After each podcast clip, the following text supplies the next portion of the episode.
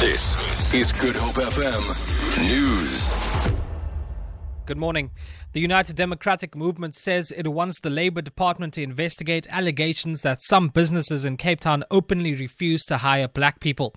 UDM Chief Whip Nqabayomzi Kwankwa says failure by the department to investigate will lead to the UDM bringing some of the businesses in the Western Cape to a standstill. Kwankwa says the UDM has received numerous complaints that one of the restaurants in Cape Town refuses to hire black South Africans who have been seeking employment. We have discovered here in the Western Cape a few cases where there are white racists and white racist business people who are telling our people in uncertain terms that they do not employ black South Africans. Which is appalling and unacceptable. Instead of employing black South Africans, they then decide to employ foreign nationals who are illegally here in the country so that they can exploit them. If the Department of Labor does not do anything about it, we are literally going to invade those businesses. The rand has gained almost 3% to trade at 15 rand 10 to the US dollar after ratings agency Standard & Poor's decided to keep South Africa's credit rating unchanged at a notch above junk status with a negative outlook.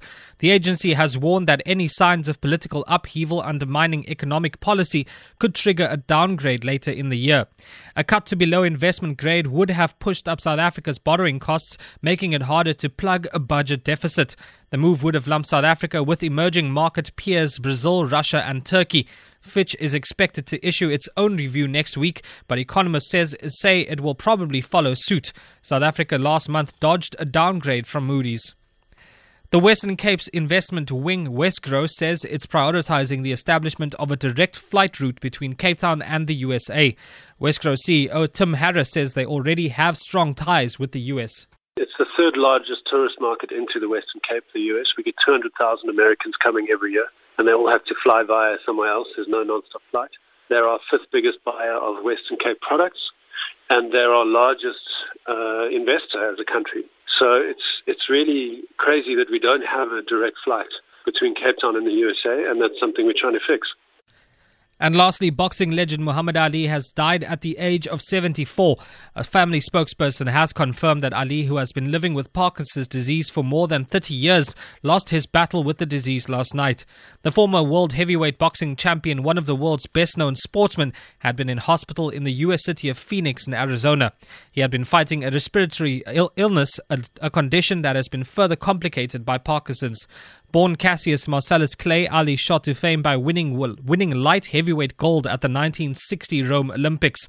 The BBC's Alex Capstick reports. I want everybody out there on TV to know it. I am the greatest. He declared himself the greatest.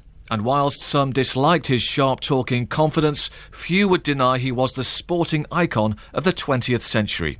As Cassius Clay, he won the Rome Olympics in 1960, before beating Sonny Liston four years later to claim his first world title. His religious faith propelled him to a status way beyond sport, and when he refused to fight in Vietnam, he became a civil rights martyr. For Good FM News, I'm Enrique Peterson.